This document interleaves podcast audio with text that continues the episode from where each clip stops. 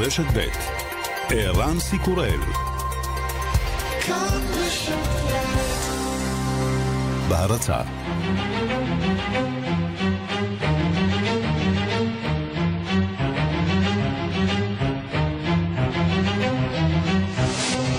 השעה הבינלאומית מהדורת יום שני והיום בעולם.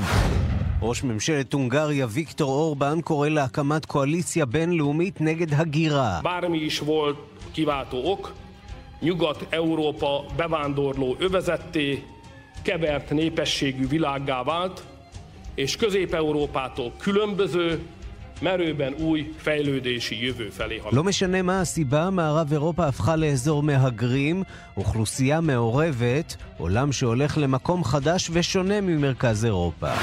שר החוץ של איראן מבהיר, כללי המשחק באזור השתנו, ישראל צריכה להפנים זאת. For years Israel has been attacking uh, Syria, Lebanon, almost with impunity, and for once after I don't know thirty some years Uh, the Syrians were able to down one of its planes, and so the uh, the myth of invincibility of Israel, of the Israeli military, uh, has crumbled. במשך שנים ישראל תקפה את סוריה ולבנון וזכתה לחסינות פעם אחרי פעם. אחרי שלושים שנה הסורים הצליחו להפיל מטוס.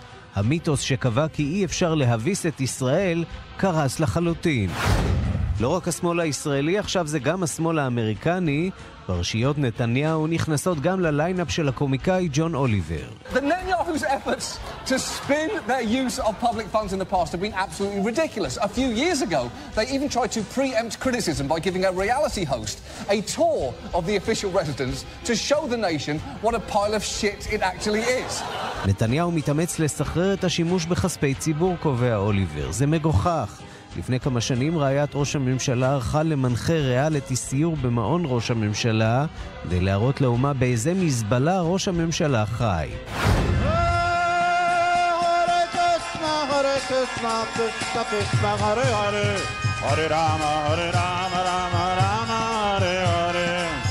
בהודו מציינים את מהא בישאק, חגם של בני דת הג'ייניזם, באירוע של פעם ב-שתים עשרה שנים.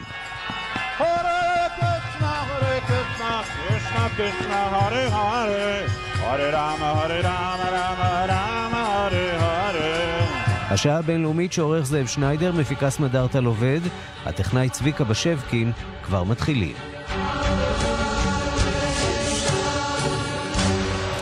אנחנו פותחים בגבול בין סוריה לטורקיה, שם יש התפתחויות דרמטיות. כוחות המשטר של אסד אמורים להיכנס בזמן הקרוב לעיירה אפרין. זאת על רקע ההבנות שהושגו בין אסד למיליציות הכורדיות. באנקרה מזהירים את אסד, אם תסייע לכורדים לא נשב בחיבוק ידיים. שלום לראש התחום הערבי רן זינגר. שלום, שלום אירן. התפתחויות דרמטיות שצריך להגיד, אתמול ראינו איתותים ראשונים, היו דיווחים בצד הכורדי שאכן הושג הסכם, ועכשיו אנחנו רואים שההסכם הזה נכנס לפעולה ממש. אכן כן, מה שאנחנו עדים לו בשעה האחרונה, אלה הדיווחים על כך שאוטוטו ייכנסו לתוך אפרין כוחות של אסד. אם עד כה העיירה הזאת הייתה נתונה לפלישה, אם תרצה, של הצבא הטורקי, ועל דיווחים על כך שהצבא הטורקי נאבק במיליציות הכורדיות שם, ואף משתמש בגזים, כך טענו כמה וכמה גורמים, המשטר בדמשק טען את זה, עד לרגע זה לא נשמעו לכך הוכחות. הרי איראן, שעל רקע ההסכם שדווח עליו אתמול, בין המיליציות הכורדיות לבין ה... ההפתעה הגדולה כאן, לבין משטרו של אסד. הכורדים משתפים עכשיו פעולה, או מעוניינים בשיתוף פעולה עם משטרו של אסד. אותם כורדים שמשטרו של אסד בשלב הראשון של המלחמה זנח, כי ראה שהצבא הסורי צריך לפעול במקומות אחרים, ואחר כך גם נלחם בהם. עכשיו תראה מה קורה כאן, לפחות על פי הדיווחים ועל פי מה שאנחנו קוראים בכלל התקשורת הערביים. בבחירה בין הכיבוש הטורקי לכיבוש סורי, הכורדים מעדיפים את הכיבוש הסורי. בדיוק, בוחרים צד, ועל פי הדיווחים, אוטוטו ייכנסו לשם, לתוך אפרין, כוחות המשטר של אסד, כדי שיגנו, כך על פי הדיווחים, בהתאם לאותו חוזה, או אותו הסכם, יגנו על המיליציות הכורדיות מפני התוקף, קו נטוי, הפולש הטורקי. זה הדיווח של כתב אל מידין שנמצא שם.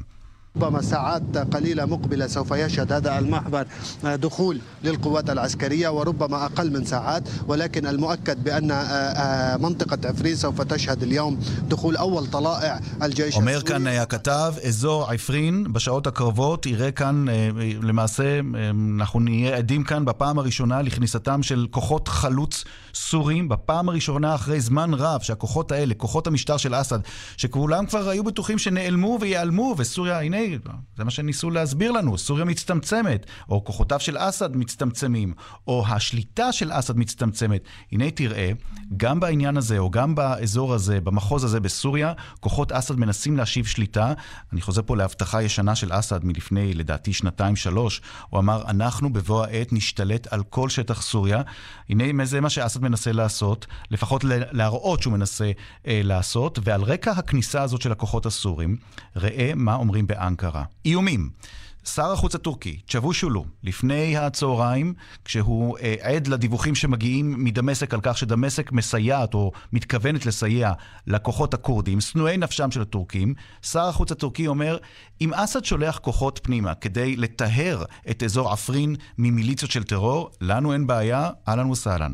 אבל אם אתה, אסד, מתכוון עכשיו לשלוח את הכוחות שלך כדי להגן על הכורדים, אנחנו לא נשב בחיבוק ידיים. הנה שר החוץ הטורקי. قوى النظام هل ستدخل إلى هذه المنطقة؟ فلماذا ستدخل؟ نعم هذا الموضوع مهم. إذا كان قوى النظام دخلت إلى هذه المنطقة لهذه المنطقة لتطهير هذه المنطقة. אומר כאן, והדברים מתורגמים לשפה הערבית, מטורקית לערבית, אנחנו מביאים את הדברים עם סיבת עיתונאים של שר החוץ הטורקי ושל עמיתו הירדני. הוא אומר, אין לנו שום בעיה שיכנסו ויפעלו נגד הטרור. אבל אם אנחנו נגלה שאסד מסייע לכורדים, זה לא ייגמר טוב. ראה עד כמה נחושה אנקרה לטפל בקורדים, לא בתוך שטח, סור... שטח טורקיה, בתוך שטח סוריה. והקרב הזה צריך להגיד, ברגע שזה סוריה נגד טורקיה, כמובן שיש פה משחק חדש לחלוטין, וזה גם אומר רוסיה נגד טורקיה. או, ואתה מוביל אותי עכשיו להקלטה של אחת המשפיעות על דעתו, כך, מת... כך מספרים זאת בסוריה, אחת מהאנשים הקרובות לנשיא אסד, בות'יינה שעבן, היועצת הבכירה של אסד, מתראיינת לרוסיה עליון בשפה הערבית, ואומרת שם את הדברים הבאים. דעו לכם שבסופו של דבר, טורקיה לא באה לסוריה כדי להשכין שלום ויציבות. ואם הרוסים והאיראנים סבורים שהטורקים יסייעו לכם להרגיע את המצב, זה בדיוק המצב ההפוך. ארדואן, כך אומרת בות'יינה שעבן, ארדואן הוא משת"פ של האמריקנים, והוא משרת את האג'נדה של האמריקנים. הנה. هي اتخذت من اتفاق أستنا غطاء لها ولكنها لم تنفذ ما جاء في اتفاق أستنا هي قوات غازية معتدية مثلها مثل القوات الأمريكية وأنا شخصيا أعتقد أن الأجندة التركية في سوريا خطيرة האג'נדה הטורקית בסוריה מסוכנת, אומרת בות'יינה שעבן, וגם לאחר שהוסכם בשיחות אסטנה שהטורקים יסייעו להשכין שלום שם בסוריה, אנחנו רואים בדיוק את המצב ההפוך, אומרת בות'יינה שעבן, היועצת הבכירה של הנשיא אסד, הוא ארדואן משרת את האינטרסים של אמריקנים, אי אפשר לסמוך עליו. הם, אל תשכחו, היא אומרת, הם טורקיה חברים בנאטו. וזה מוביל אותנו לבדיוק מה שאתה אמרת כאן. אם מישהו חשב שלארדואן יש כוונה לנסות ולהגביר את שיתוף הפעולה שלו עם הרוסים והאיראנים, זאת לפחות הטענה של דמשק עכשיו, זה לא יקרה. כל עוד טורקיה נמצאת בתוך סוריה, מבחינתנו טורקיה היא כוח כובש, ויש להתייחס אליה כוח כובש, בדיוק כמו שהאמריקנים הם כוח כובש, כמובן שהאיראנים והרוסים הם לא כוח כובש, כי אנחנו, דמשק, הזמנו אותם לסייע שם. ערן. כן, בהחלט תמונה מורכבת, ונראה כאילו שזה הולך להיות מורכב עוד יותר. רן זיגנר, ראש התחום הערבי, תודה. תודה.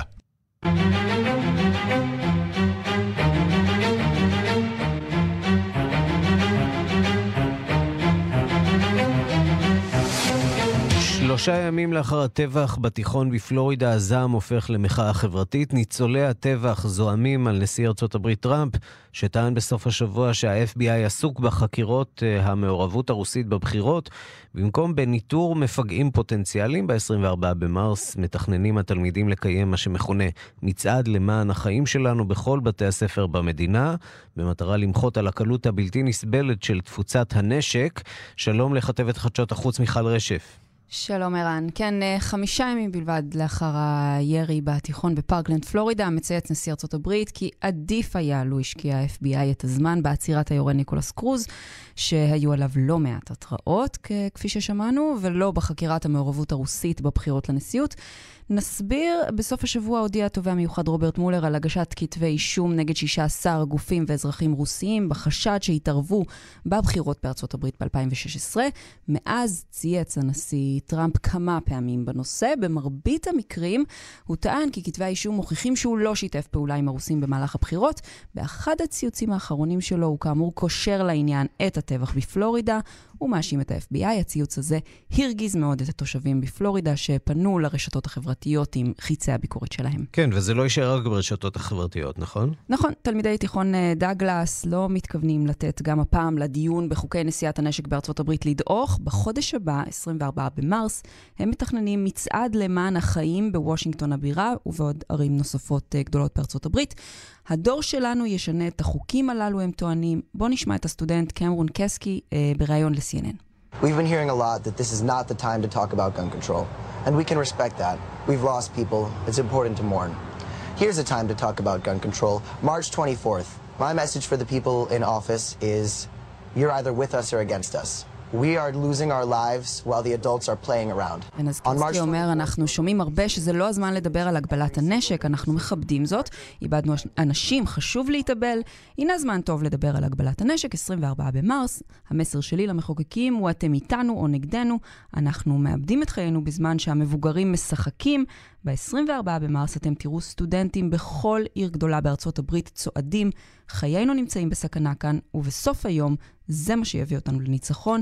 הוא מסביר, אנחנו לא יוצאים נגד המפלגה הרפובליקנית, זה מאבק על החיים שלנו. ומה אומרים בבית הלבן על כל זה?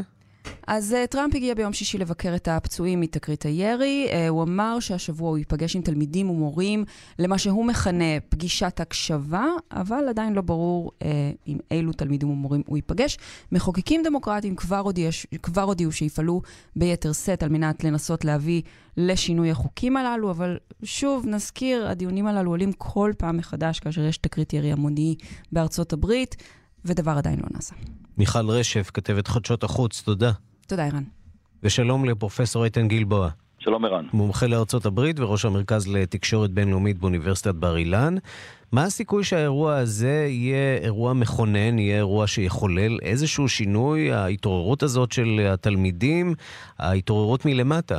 כמו הסיכויים שהיו כאשר אה, היו אה, גם אה, רציחות מהסוג הזה, רציחות זוועתיות מהסוג הזה, היו הרבה מאוד ניסיונות לשנות את החקיקה, יותר במשמעות של הטלת מגבלות על הקלות הבלתי נסבלת שבה ניתן לרכוש נשק בארצות הברית, ואפילו אובמה שבאמת ניסה לקדם חקיקה כזאת, כאשר שני בתי הקונגרס, גם בית הנבחרים וגם הסנאט, היו בשליטתו המוחלטת. זה היה בשנתיים הראשונות שלו, בין אלפיים ושמונה עד אלפיים ועשר, לא הצליח. וזה למה לובי הנשק או התפיסה כל כך עמוקה של אנשים בארצות הברית צריכה להיות הזכות להגן על עצמם בנשק? כן, זה הסעיף השני המפורסם לחוקה שהם לא רוצים לגעת בו, והלובי החזק מאוד של ארגון המחזיקים בכלי הנריה, The National Rifle Association, הזכרתי מקודם את הכישלון של אובמה, גם חברי קונגרס דמוקרטים מפחדים לגעת בנושא הזה, ובאמת כל פעם שיש אירוע כזה, אז דנים בזה בכמה ימים, ואומרים צריך לשנות, צריך חקיקה. דרך אגב, ההפגנה הזאת היא גם נגד מושל פלורידה החדש, ריק סקוט, שהוא כמה שנים מושל פלורידה, ושגם מדינות יכולות להגביל במידה מסוימת רכישות של נשק עד גבול מסוים. המטרה היא כמובן חקיקה פדרלית, אבל שם זה הולך מאוד קשה. אני אתן לך דוגמה אחת שהיא מאוד חשובה בהגבלות. אתה זוכר את, ה, את האירוע הרצח המוני שהיה בלס וגאס בראשון באוקטובר אלפיים ושבע עשרה? בהחלט. סטיב פדוק השתמש בנשק אוטומטי. הרוצח הזה, ניקולס קרוז, השתמש בנשק חצי אוטומטי. בא בן אדם אחד. זה נשק שהוא רלוונטי למלחמה, לא לשום הגנה עצמית. בדיוק.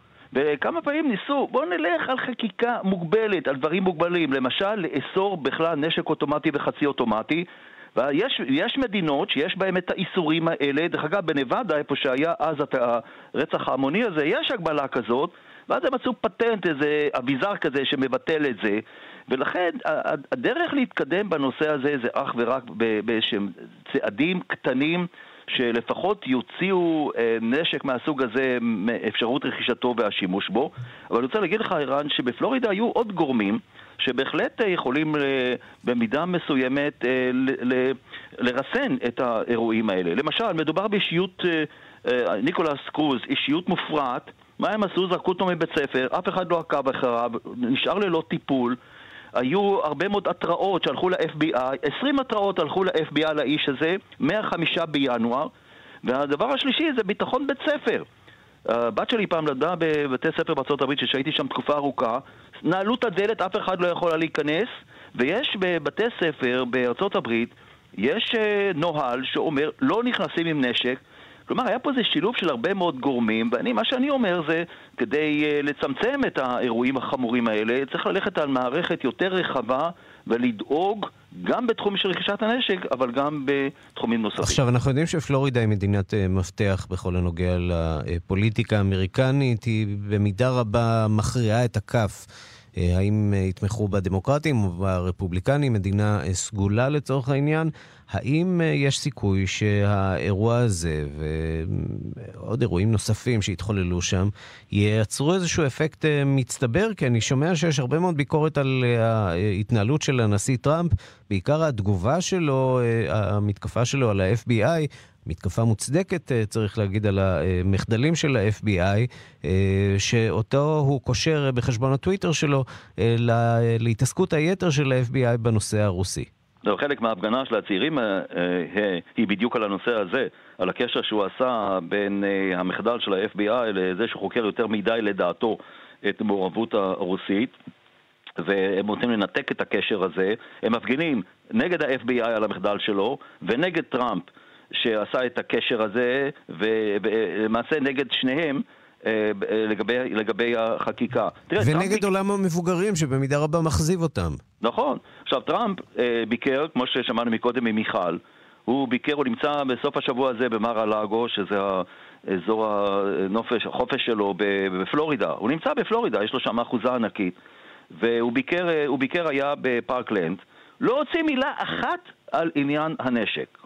אז, ובפלורידה היו בשנים האחרונות תקריות כאלה כמה וכמה פעמים. אתה זוכר בטח בטמפה, איפה זה היה? לא, זה היה בטמפה או מקום איך, אני כבר לא זוכר, היה שם רצח המוני, והדברים האלה לא זיהה. באורלנדו. אורלנדו זה כבר היה סיפור אחר שכלל רכיב של טרור, למרות שלא רק. נכון, נכון. אבל אז... ושם שמענו דווקא תגובה נחרצת מאוד מהנשיא. אוקיי, אם אתה יכול לשייך את זה לטרור ולאסלאם בייחוד, אז אתה יכול לעשות את זה. אבל בהחלט... אז היו בפלורידה הרבה מאוד אירועי רצח כאלה, וזה לא זעזע אותם יותר מדי. המפלגה הרפובליקנית חזקה שם, המושל הוא רפובליקני. האם תצא משם ההבטחה גדולה? למרות כל מה שאומרים הסטודנטים על כך שהם יגרמו להפגנות בכל רחבי ארצות הברית, למרבה הצער, ההיסטוריה של מה שקרה עד עכשיו עם ניסיונות להגביר רכישת נשק לא הצליחו, ויכול להיות שאני חושב שגם הניסיון הזה לא יצליח. פרופסור איתן גלבוע, לא אופטימי, מומחה לארצות הברית וראש המרכז לתקשורת בינלאומית באוניברסיטת בר אילן, תודה רבה על הדברים. תודה, שלום.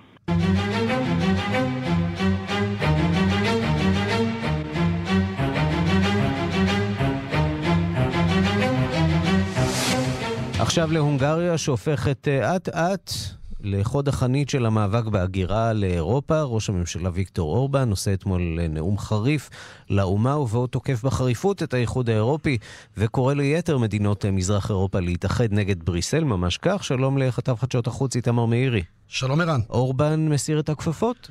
ממש כך, אפשר לומר, אתה יודע, עיצומו של מרד, ממש כך, שמוביל ויקטור אורבן, כמובן בכל הקשור למדיניות ההגירה של האיחוד האירופי, ולא רק, יש גם ענייני כלכלה כמובן, אבל הוא למעשה מתחיל את קמפיין הבחירות, נאום שכולו קריאה לשאר המדינות של מרכז ומזרח אירופה להצטרף אליו במאבק במלחמה נגד מדיניות ההגירה ההרסנית, כך הוא מגדיר אותה, של האיחוד האירופי, מכנה את מערב אירופה Immigration Zone, אזור הגירה. אומר, המערב הולך לכיוון ההפוך, אנחנו צריכים ללכת לכיוון הנכון.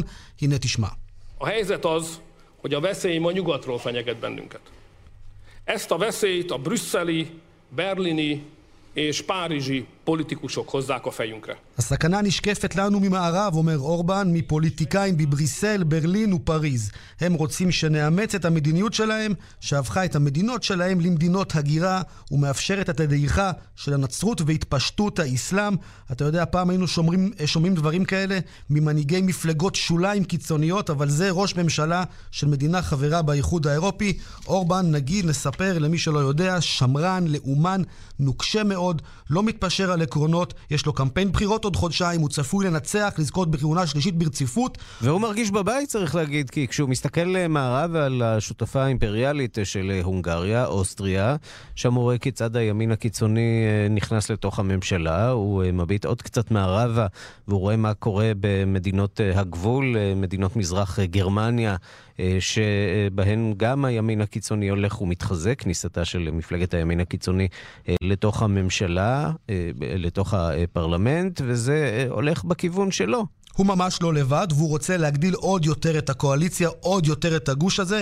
נזכיר, מדובר בבן אדם שסרב לתוכנית חלוקת הפליטים, פיזור הפליטים באירופה, בונה גדר בניגוד מוחלט לאמנת שנגן. הוא אומר, איחוד אירופי, אבל בתנאים שלנו המאגרים זה קו אדום מבחינתי. יש גבול, הוא מאוד פופולרי בהונגריה, צובר תאוצה בעיקר בעניין הזה, הרבה פחות פופולרי בקהילה הבינלאומית.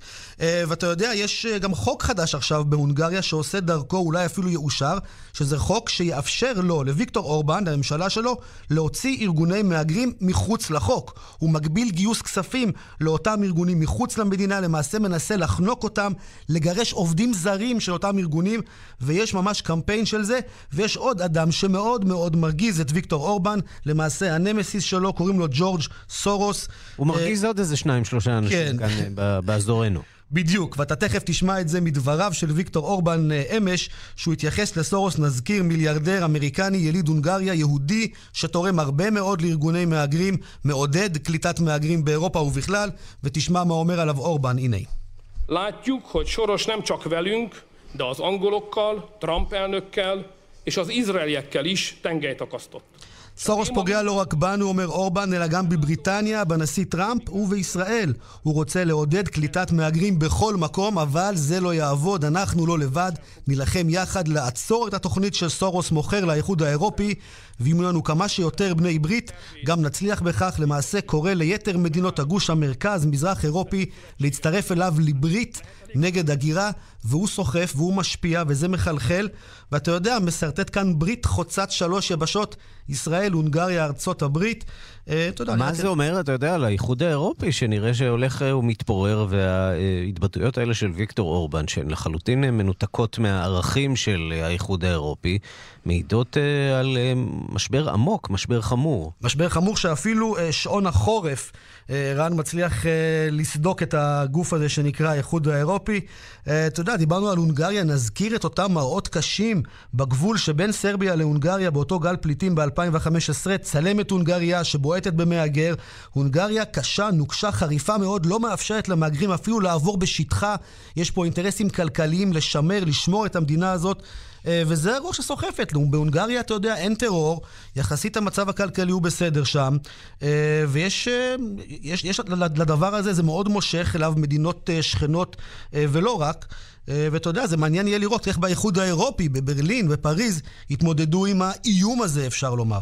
איתמר מאירי, כתב חדשות החוץ, תודה. תודה, ערן. הנוצרים האורתודוקסים פותחים היום בצום הגדול שמקדים את חג הפסחה, ובעבור הקהילה הנוצרית בדגסטן, רפובליקה מוסלמית בקפקז הרוסי, הצום הזה יהיה בסימן אבל וחשש לעתידם. הבוקר נודע שארגון המדינה האסלאמית קיבל עליו אחריות לירי אתמול ליד הכנסייה האורתודוקסית בדגסטן, שבו נרצחו חמש נשים וארבעה בני אדם נוספים נפצעו. דיווחה של כתבת חדשות החוץ נטליה קנבסקי. תקופת החגים הנוצריים ברפובליקות המוסלמיות בקפקז הרוסי היא בשנים האחרונות תקופה של הגברת רמת הכוננות בעבור כוחות הביטחון המקומיים. התופעה הזאת גברה במיוחד בשלוש השנים האחרונות על רקע הצטרפותה של רוסיה למלחמה נגד ארגון המדינה האסלאמית בסוריה.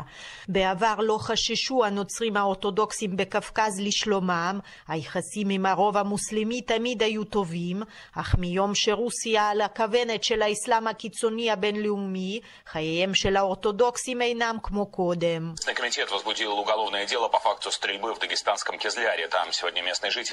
הדיווחים הראשונים על הירי ליד הכנסייה האורתודוקסית בעיר קיזלר ברפובליקת דגיסטן הרוסית החלו להגיע אתמול בערב. המצלמות שליד הכנסייה תיעדו את הגעתו לאתר של הצעיר לבוש בלבוש מוסלמי מסורתי ומצויד ברובה ציד. הוא לא היסס לירות בנשים מבוגרות שהיו ליד הכנסייה. ארבע נשים נהרגו במקום, עוד אחת מתה זמן קצר לאחר מכן בבית החולים. למרבה המזל, המתפללים הרבים שהיו בתוך הכנסייה שמעו את היריות והספיקו לנעול את הדלתות לפני שהמחבל נכנס פנימה. כך נמנע אסון גדול בהרבה, שהרי אתמול היה יום ראשון הסליחות, יום חשוב במסורת האורתודוקסית, ובתפילת הערב בכנסייה היו הרבה מאמינים, בהם נשים וילדים רבים. העיכוב הזה אפשר לכוחות המשטרה שפטרלו במקום לחסל את המחבל. נכון לבוקר הזה, מצבן של שתי נשים פצועות נותר קשה, מצבם של שני שוטרים שנפצעו בגפיים בינוני. זהותו של היורה ידועה, מדובר בחליל חלילוב, תושב קיזלר בן עשרים ושלוש. אשתו נעצרה, הפרקליטות פתחה חקירה פלילית בחשד לרצח ותקיפת שוטרים. סעיף הטרור אינו מוזכר רשמית, למרות העובדה שבכלי התקשורת ברוסיה מצטטים הבוקר את הדיווח של הארגון Site Intelligence Group, העוקב אחר הפרסומים באתרי האינטרנט המזוהים עם ארגוני טרור. לפי הדיווח, היורה מקיזלר השתייך לתא הרדום של דאעש בדגיסטן, והארגון קיבל עליו אחריות לפיגוע. ומיד אחרי הפרסומות, מי חותר תחת האפיפיור פרנציסקוס שנמצא אולי לקראת סיום דרכו כאפיפיור? מיד חוזרים עם ערן סיקורל. מה קורה כאן אורי חזקיה? אתם מכירים את אלה שלא נאה להם לקלף קלמנטינה, אבל נאה להם מאוד לבקש פלח מזה שקילף? אחי, תן לי פלח. רוצים קלמנטינה שקל לקלף? קחו לכם אורי. לא אותי, כאילו את הקלמנטינה. Don't worry, קלמנטינה, אורי. חפשו את המדבקה הירוקה, ענף העדרים במועצת הצמחים. מה זה מסתורי, מאתגר וקורה רק בטבע? המטמון של הטבע. משחק אחידות של רשות הטבע והגנים וחמיצר. לכבוד שבעים שנה למדינה, פיזרנו שבעים חידות ב-שבעים אתרים. צאו עם כל המשפחה לטייל, לשחק ואולי גם לזכות בספארי בטנזניה, טיול מעולם אחר, ובפרסים נוספים. לפרטים, חפשו רשות הטבע והגנים. רשות הטבע והגנים. למלואי מטמון, כפוף לתקנון. גמלאים, רוצים ליהנות בחיים טובים? משען, רשת הדיור המוגן הגדולה בישראל, גאה להציג. דירות סטודיו מפנקות ב-שלושת אלפים וחמש מאות שקלים לחודש בלבד ופיקדון מותאם. שמעתם נכון, שלושת אלפים וחמש מאות שקלים לחודש בלבד. המבצע כפוף לתקנון ולזמן מוגבל. צלצלו עכשיו, כוכבית שישים וחמש שבעים, ותתחילו גם אתם ליהנות מהחיים הטובים. משען, כוכבית שישים וחמש שבעים. רצתי, רצתי, רצתי, רצתי, רצתי, רצתי, רצתי, רצתי, אך! כשחוצים את גיל ארבעים, עלולים להתקל בבעיות בזמן פעילות גופנית. אז כדי שהחיים ירוצו חלק יותר, אם ג'י סי, מגה גלופלקס קורקום של אלטמן, היחיד המשלב בין אפלפין של מגה גלופלקס ובין חמש מאות מיליגרם קורקום. אם ג'י סי של אלטמן. יעל, מה קורה עם עומרי? כמה זמן אני יכול לחכות? מצטערת, זה יימשך עוד זמן, אדוני המנכ"ל. הוא רק בכיתה יוד א'. כשאתם לומדים בחינוך הטכנולוגי, המנהלים הבכירים של התעשייה ההייטק בישראל מחכים לכם. החינוך הטכנולוגי מקצועי במשרד החינוך פותח לתלמידיו דלת לתפקידים מרתקים בתעשייה ובהייטק בישראל בזכות שילוב ידע עיוני מעמיק והתנסות מעשית בתיכון. החינוך הטכנולוגי מקצועי, גם בגרות וגם מקצוע. העתיד מחכה לכם. פרטים באתר משרד החינוך. מאות אלפי ישראלים שמתמודדים עם בעיות רפואיות לא מקבלים קצבה. אולי גם אתה אחד מהם? אל תוותר על מה שמגיע לך. חייג כוכבית שתיים ארבע שש שמונה. חברת לבנת פורן. שנת ההשקות ביונדאי נפתחה. כל הדגמים החדשים בהטבות השקה מיוחדות. עשרים ושניים בפברואר עד שניים במרס בכל אולמות התצוגה. כוכבית חמש שש אפס שש. יונדאי. כפ בכפוף לתקנון. כשאנחנו אומרים מבצע מטורף, הגרמנים אומרים סיילן קרחנה. כשקונים מקרר ארבע דלתות פלומברג ומקבלים או מדיח או מכונת כביסה או תנור או מייבש מהמגוון שבמבצע ב-ארבע מאות ותשעים שקלים, גם אנחנו וגם הגרמנים אומרים בלומברג. למה? כי בלומברג זה פנטסטי. במגוון חנויות כפוף לתקנון. נתקעתי במשקוף. לשיפור ההרגשה בכאבי שרירים ובחבלות, טראומיל של אלטמן. תמיד טוב שיהיה בבית. תכשיר המאופתי ללא התוויה רפואית מאושרת. כאן רשת ב'. יריביו השמרנים של האפיפיור פרנציסקוס כבר לא יכולים לחכות. הם מקווים שאחרי מותו של קודמו, האפיפיור בנדיקטוס השישה עשר, שהתפטר לפני חמש שנים ועכשיו נמצא כבר בסוף דרכו, שהפרישה הזאת תביא גם לפרישתו של פרנציסקוס, שנחשב מהפכן, המהפכן הגדול בתולדות הכנסייה הקתולית. דיווחו של כתבנו ברומא, יוסי בר. ההתקפות על האפיפיור פרנציסקוס נמשכות ללא הרף. כעת הוא מואשם שלא הצליח לסלק מקרב הכנסייה את הכמרים הפדופילים. דבריו שאמר בתחילת כהונתו, מי אני ששפוט הומוסקסואל ועוד מאמין, הפכו לבומרנג, ולדעת יריביו רק חיזקו את הלובי של הפדופילים. שלשום נחשפה זהותו של כומר בכיר, פייטרו אמנטה דימטרה, שופט בבית הדין לביטול נישואים בוותיקן, שנתפס בעת מעשה. הוא ניסה לשדל קטין בשעת לילה באחת מסמטאות השוק. הבחור הצעיר סרב, אבל הכומר ניסה לשדלו במילים, אינך יודע אם יש לך עסק. המשטרה הוזעקה למקום וגילתה כי הכומר המכובד הוא פדופיל סדרתי. הכומר נעצר ויבלה בכלא, אבל השמרנים מאשימים את האפיפיור. לדבריהם, הוא שבחר את שופטי בית הדין של הוותיקן בלי לבדוק את עברם. הפלג השמרני אינו שוכח לרגע ואף מפרסם בכלי התקשורת כי האפיפיור בחר גם את הוועדה שהייתה אמורה לטהר את בנק הוותיקן ממושחתים. אבל גם במקרה זה התגלו פושעים, בוגדים ומושחתים בתוך הוועדה. נשיא הבנק, סגנו ואפילו הממונה על תקציב הכס הקדוש פוטרו או התפטרו. יריביו של האפיפיור פרנציסקוס מזכירים בכלי התקשורת את התיאולוג המעודן יוזף רצינגר ומי שהתפטר לפני חמש שנים מתפקיד האפיפיור בנדיקטוס השישה עשר. דברי געגועים אל האפיפיור לשעבר, הישיש והחולה, התפרסמו לא מכבר. הוא כתב כי כוחותיו נוטשים אותו והוא יחל בדרכו לעבר הבית, בית האלוהים. הניסיונות לסלק מתפקידו את האפיפיור הליברלי מדי פרנציסקוס כשלו עד עתה. יריביו השמרנים מקווים שאחרי מותו של בנדיקטוס השישה עשר גם פרנציסקוס יפרוש מתפקידו או ילך לעולמו. כאן יוסי בר, רומא.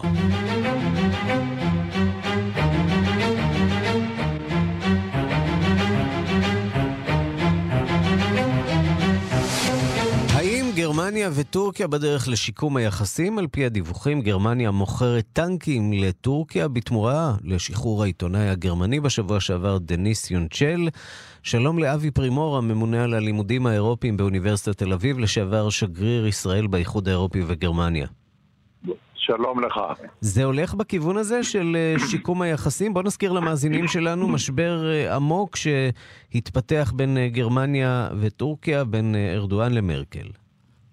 המשבר נובע מההתפתחויות בתוך uh, טורקיה, מתוך uh, הנטייה של השלטון ביותר ויותר uh, דיקטטורה, יותר ויותר שרירותיות, שממנה סבלו הרבה מאוד הגרמנים. הגרמנים היו יכולים, אם ללכת לפי דעת הקהל בגרמניה, להרחיק לכת ב- עד כדי הקפאת היחסים עם טורקיה. הבעיה שלהם שהם מאוד מאוד תלויים בטורקיה, כי הטורקים עוצרים את זרם המאגרים מהמזרח התיכון שרוצים להגיע לגרמניה, הם עוצרים אותם בטורקיה, ובתמורה, אגב, מקבלים מגרמניה הרבה מאוד כסף. סוג של קבלן ביצוע של הגרמנים. יש, okay. כן, לשניהם יש אינטרס משותף בעניין הזה. יש אינטרס משותף, אבל בכל זאת יש גם עימותים. אחד העימותים המרכזיים היה באמת סיפורו של אותו עיתונאי גרמני שהיה בכלא הטורקי. כן, אבל אל תשכח שהוא גרמני-טורקי. הוא גרמני ממוצא טורקי ויש לו אזרחות כפולה. Mm-hmm. והוא דובר טורקית. אז הטורקים אמרו, בטורקיה הוא טורקי, הוא לא גרמני. וגם אם הוא היה גרמני, זה לא חשוב. אם הוא מרגל, אם הוא פועל נגד ביטחון המדינה, אם הוא פועל עם כל מיני כוחות חתרניים, אז מותר לנו לעצור אותו. טוב, אז כאן היה משא ומתן דיפלומטי שנמשך במשך שנה. האיש הזה הוא לא רק סתם טורקי-גרמני, אלא הוא עיתונאי חשוב בגרמניה, ולכן היה אינטרס ציבורי רחב בגרמניה לשחרורו. ועכשיו מדברים על האפשרות שבאמת גרמניה תמכור טנקים לטורקיה, ויש גם לא מעט ביקורת מקרב גורמים בתוך גרמניה, שזה לא נכון למכור למשטר רודני כזה כלי נשק להילחם למשל נגד הכורדים. נכון, אבל אתה יודע, בעניין הזה של מחירות נשק יש תמיד ויכוח פנימי בין הצד המוסרי לבין הצד הכלכלי. בסופו של דבר מי קונה נשק? מי שזקוק לנשק כדי להשתמש בו נגד מישהו. אז אתה יכול להגיד כמו הסקנדינבים שהם מייצרים מטוסים, השוודים בעיקר, והם לא מוכרים אותו לאף אחד כי הם לא רוצים שילחמו נגד מישהו. אוקיי, אז הם מייצרים בשביל עצמם בלבד להגנה עצמית, וזה עולה להם כמובן הרבה הרבה יותר כסף מאשר לו הם היו מייצרים בקנה מידה רחב והיו יכולים גם לייצא. אבל uh, הגרמנים וגם אנחנו וגם האמריקאים וגם הצרפתים לא נוהגים כך. אבי פרימור, הממונה על הלימודים האירופיים באוניברסיטת תל אביב, לשעבר שגריר ישראל באיחוד האירופי ובגרמניה, תודה רבה על הדברים. גם לך, שלום רב. אנחנו חוזרים לוועידת הביטחון במינכן, שדנה אתמול בין היתר מלבד העיסוקים המזרח תיכוניים שלה, גם בהקמתו של כוח משותף למדינות הסהל באפריקה נגד הטרור האסלאמי. נשיא רואנדה פול קגאמה הבטיח, האיחוד האפריקני מחויב להקמתו של הכוח. דיווחה של עורכת אפריקה, רינה בסיסט. כבר חודשים ארוכים שמדינות הסהל עסוקות בהקמתו של כוח צבאי משותף. המטרה היא להקים כוח צבאי שיתמודד עם גל הטרור האסלאמי המתגבר באזור. יותר מכך, המטרה היא לעשות זאת ביחד. אבל הקמתו של כוח כזה דורשת זמן, נכונות פוליטית וכמובן מימון. שלושה נושאים שנידונו בהרחבה במהלך סוף השבוע האחרון בוועידת הביטחון שבמינכן. לשם כך הגיעו למינכן ביום שישי מספר מנהיגים אפריקאים. נשיא רואנדה למשל הגיע למינכן תחת הכובע של מנהיג האיחוד האפריקאי, ואילו נשיא בורקינה פאסו הגיע כנציג המדינות החברות בכוח החדש. כוח הסהל, או בשמו הרשמי ג'י חמש, אמור לכלול כ-חמשת אלפים חיילים מחמש המדינות המשתתפות. כלומר, חיילים מבורקינה פאסו, ניג'ר, מאלי, צ'אד ומאוריטניה. מספר מדינות מערביות, בראשן צרפת, יעניקו לכוח תמיכה צבאית וטכנית. אבל לדעתו של נשיא רואנדה, סוגיית מספר החיילים איננה הסוגיה העיקרית בתהליך הקמתו של הכוח. The key point here is going to be not so much the number of people contributing to this, but also how do they coordinate. נקודת המפתח תהיה לא כל כך מספר האנשים, אלא התאום ביניהם, כדי להבטיח שלא תהיינה כפילויות, שמשאבים לא יתבזבזו וכדומה. כך אמר פול קגאמה. מבחינתו, האיחוד האפריקאי מחויב לסייע להקמת הכוח האזורי הזה. קגאמה לא אמר זאת במפורש, אבל ברור לו שאי אפשר לצפות ממדינות שמחוץ לאזור לעמוד בראש המאבק הזה. אבל המדינות החברות בכוח חוששות בעיקר מסוגיה אחרת, סוגיית המימון. ושר החוץ של בורקינה פאסו רמז לכך בדבריו לעיתונאים. évoquer notamment la situation au Sahel, notamment les défis. הוא הנשיא העלה בשיחותיו כאן במינכן את סוגיית הטרור בסהל, את האתגר הביטחוני והטרור עמו אנחנו מתמודדים.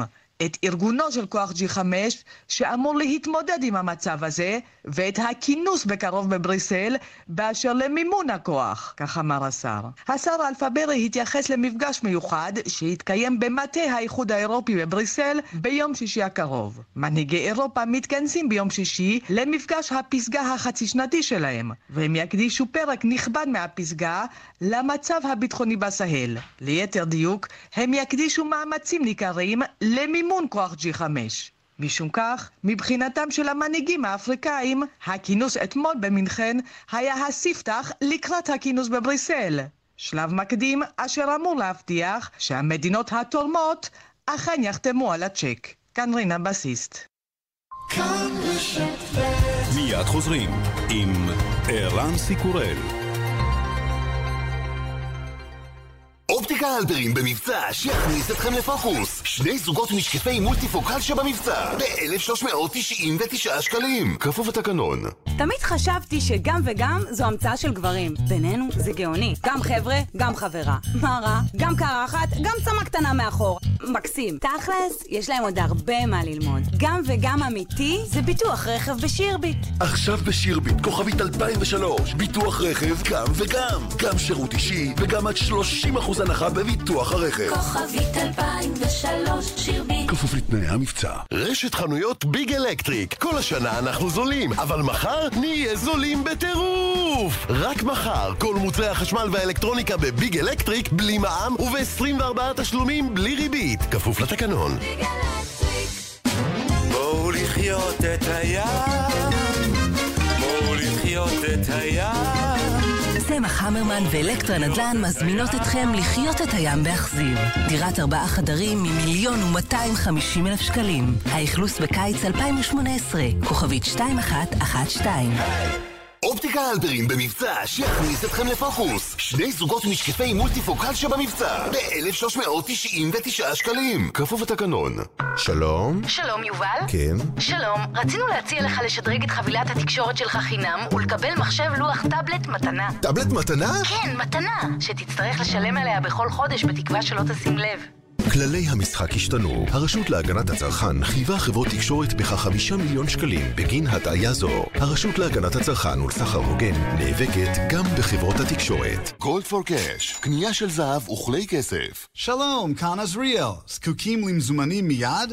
אני קונה תכשיטים, כלי כסף ויהלומים. מזומן ביד ובמקום. גולד פור קאש, כוכבית ארבע חמש חמש שש. אופטיקה אלברים במבצע שיכניס אתכם לפוקוס. שני זוגות משקפי מולטיפוקל שבמבצע ב-אלף שלוש מאות תשעים ותשעה שקלים. כפוף התקנון. עכשיו בשירביט כוכבית אלפיים ושלוש. ביטוח רכב גם וגם. גם ביטוח מעולה וגם עד שלושים אחוז הנחה בביטוח הרכב. כוכבית אלפיים ושלוש שירביט. כפוף לתנאי המבצע. בכל בוקר ישראל מתעוררת עם כאן רשת ב'. בשש אריה גולן עם הכותרות הראשונות של הבוקר. בשמונה קלמן ליבסקין ואסף ליברמן מדברים אקטואליה אחרת. ובעשר קרן נויבך, כלת פרס סוקולוב לעיתונות, נלחמת למענכם. ב' זה בוקר, אקטואליה זה כאן רשת ב'. כאן רשת ב'. כאן רשת ב'.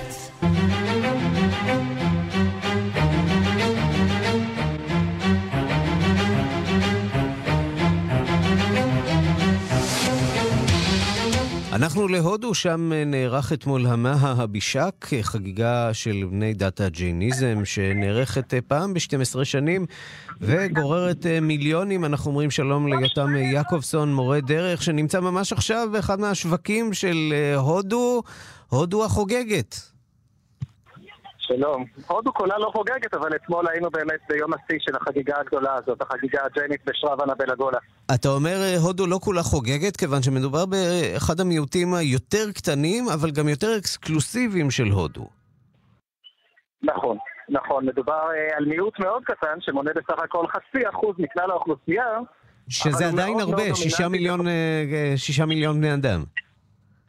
שזה עדיין הרבה, זה הרבה עוד יותר כשמדובר על המעמד הסוציו-אקונומי של בני המעמד הזה, שהעיסוק שלהם בהיעדר אלימות ובצמחונות אדוקה, כזו שגם מונעת מהם לאבד את האדמה, הפכה אותם לסוחרים ובעלי מקצועות חופשיים אחרים ממש משחר ההיסטוריה שלהם, וכתוצאה מכך הם מתעשרים, התעשרו ומתעשרים בצורה בלתי רגילה גם בימינו, ויש האומרים שהם משלמים כ-שלושים אחוז מסך מיסי המדינה. אתה יודע, כשאנחנו מדברים באמת על מיעוט שהוא לא מאבד אדמות, זה קצת מזכיר לנו אולי את היהודים באירופה בזמנים מסוימים, שנאלצו להפנות את עיקר המשאבים שלהם באמת לעיסוק בסחר ובכסף. יכול להיות, אבל ההקבלה הזאת לא תהיה נכונה במיוחד, מכיוון שכאן הברירה תמיד הייתה קיימת, הבחירה הייתה דתית. בני דת הג'יין למעשה בחרו לעשות במקצועות הללו בגלל, כפי שאמרתי קודם, העיקרון המנחה של הדת שלהם, ההימסה. ההימסה שהיא הדהרמה, היא התורה העליונה שלהם. ההימסה זאת התורה שלימים גם גנדי מאמץ כמשנה מדינית, שפירושה בעצם אי אלימות.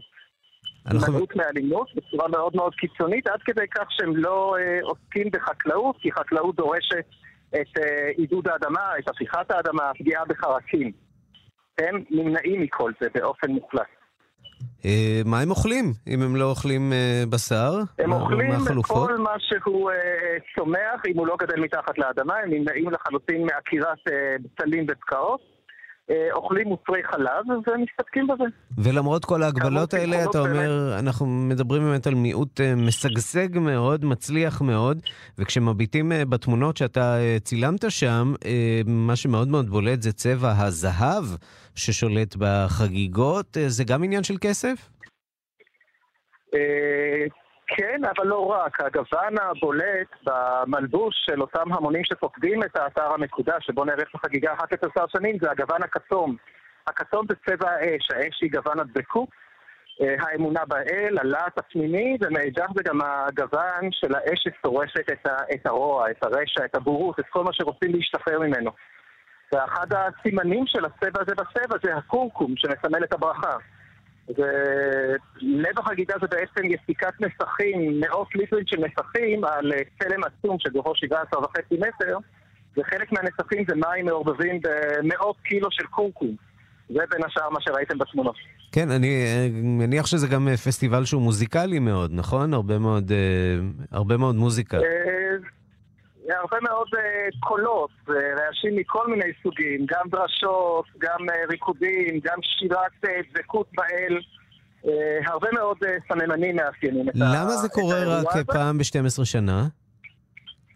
מכיוון שלפי המסורת, אותו צלם שנמצא בלב החגיגה, אותו צלם אבן שהוא הפסל המונוליטי הגדול ביותר בעולם אגב, מדע. כמו לא הצלם, אלא הדמות שהוא מייצג, מדף במשך שנים עשר חודשים מבלי למוש ממקומו, ואותם שנים עשר חודשים מסומלים על ידי שתים עשרה שנים. שתים עשרה זה בכלל מספר פיתולוגי, שנים עשר שבטי ישראל, יש לזה גם הרבה מאוד משמעויות כאן. הקומבמלה שנחגגת בסבל בין ארבעה מקומות שנחתם כל שתים עשרה שנים. מספר רב משמעות, זה גם קשור ליופיטר ולמסלול שלו בשמיים. כוכב שיש לו משמעויות רבות כאן בהודו. מסלולו השמיני הוא בין שתים עשרה שנים בקריב. יותם יעקובסון, חוקר ומורה דרך, תודה רבה על הדברים שם בהודו, מחגיגות המאה אבישק. קצת חטוף על הדרך, אבל זה מה שהצלחנו. תודה רבה. להתראות מהשוק העומה. להתראות.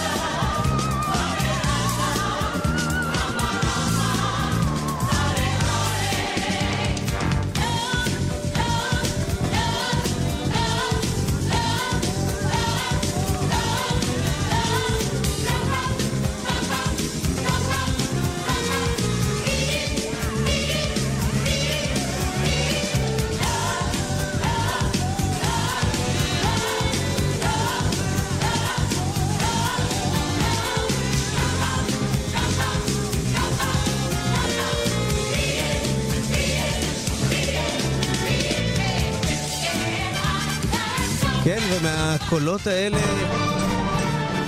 אנחנו לקולות האלה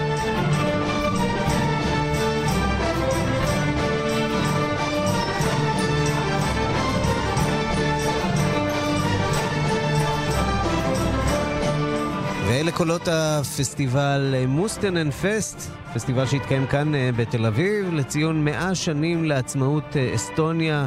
אנחנו אומרים שלום ליוסי שיפמן, מוסיקולוג ומבקר מוסיקה. שלום, שלום. יש דבר כזה מוסיקה אסטונית? בהחלט שיש דבר כזה מוזיקה אסטונית. בוא, תראה, זאת מדינה שעשתה את דרכה לעצמאות באמצעות המוסיקה, כמה שנשמע מוזר. זה מדינה שיש בה, קודם כל, לימודי מוזיקה הם לימודי חובה. אין אפשרות, ל, ל, אין אפשרות למנהל בית ספר או למנהל עיר או לראש עיר או למישהו לבטל אותם. ואתה לומד מוזיקה, אני לא רוצה להגיד על כורחך, כי הם מאוד אוהבים את העניין הזה. כשפה כמעט רשמית. כשפה רשמית, ועניין, דיברת כרגע על פסטיבלים בהודו, יש בפסטיבל באסטוניה שהוא מתקיים אחת לחמש שנים, מנצח, מנצח על, על שלוש, שלושים אלף זמרים. וואו. מקהלה של שלושים אלף זמרים. מדובר במדינה שיש לו בסך הכל שניים וחצי מיליון תושבים, אז זה, תראה, זה מספר מאוד מרשים, וכל צעיר, כל תלמיד רוצה פעם אחת לפחות להשתתף בדבר הזה. אז גם אלה שלא משתתפים, עושים את כל הדרך על מנת להגיע ולהשתתף בפסטיבל הזה. עכשיו, כל עניין של מאה שנה, אתה די יודע שהוא לא בדיוק מאה שנה, כי הרי בסוף מלחמת העולם הראשונה כל המפה האירופית השתנתה. והאסטונים בעצם איבדו את עצמאותם, הייתה להם עצמאות מאוד מאוד קצרה. נכון, מהר מאוד, ואחר כך באה מלחמת העולם השנייה, ושוב הם איבדו את עצמאותם, ובעצם הם עצמאים מסוף המאה הקודמת, והתחברו לנאטו מתישהו ב-אלף תשע מאות תשעים וארבע, אחרי שגם כאן באמצעות המוזיקה הם זכו לעצמאות, הם הפגינו מול הטנקים הרוסיים. קודם כל הם עשו שרשרת אנושית גדולה מאוד מטלין עד, עד ריגה, ששני מיליון בני אדם שעמדו, ונגד הטנקים הם עמדו ושרו את השירים שלהם. במשך כמה שנים הם שרו יצירה עצמאית של נקראת חמישה שירים פטריוטיים של אל מטיסון, וזה הוצג לראשונה לקהל בטארטו, עיר של מוזיקה גדולה, ב-אלף תשע מאות שמונים ושמונה, וזה הפך להמנון של המהפכנים. עם קטן, עם גאה, עם שעומד במידה רבה מול הדוב הרוסי, ועם היסטוריה לא כל כך חיובית בכל מה שנוגע לנושא היהודי והישראלי. מה, מה צפוי בפסטיבל הזה שהוא עומד להתחיל ביום שישי? הדבר המעניין, תראה, זה פסטיבל בעצם של איש אחד, של אותו אנדרס מוסטונן, מנצח וכנר משם, שבערך בצורה כזאת או אחרת התאהב בישראל, והוא עושה כבר חמש שנים דיאלוג, אפילו יותר, דיאלוג בין מוזיקאים ישראלים ומוזיקאים אסטונים. מביא משם מוזיקה, צריך לומר שמשרד התרבות האסטוני תומך, כנראה אחרת זה פשוט לא יכול לעבוד. הוא מביא מאות אנשים משם, והוא גם מזמין מוזיקאים ישראלים להופיע באסטוניה. מומלץ בחום. יוסי שיפמן, מוסיקולוג ומבקר מוזיקה, תודה רבה על הדברים. תודה לך.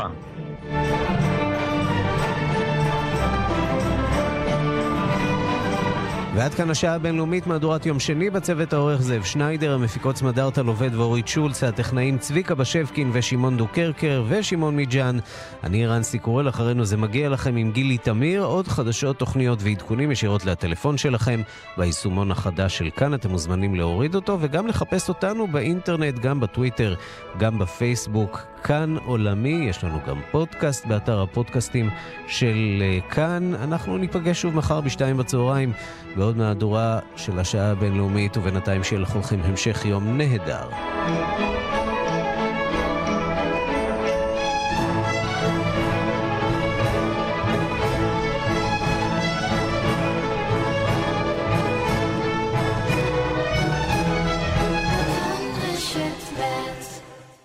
מקררים, טלוויזיות, מזגנים, מכונות כביסה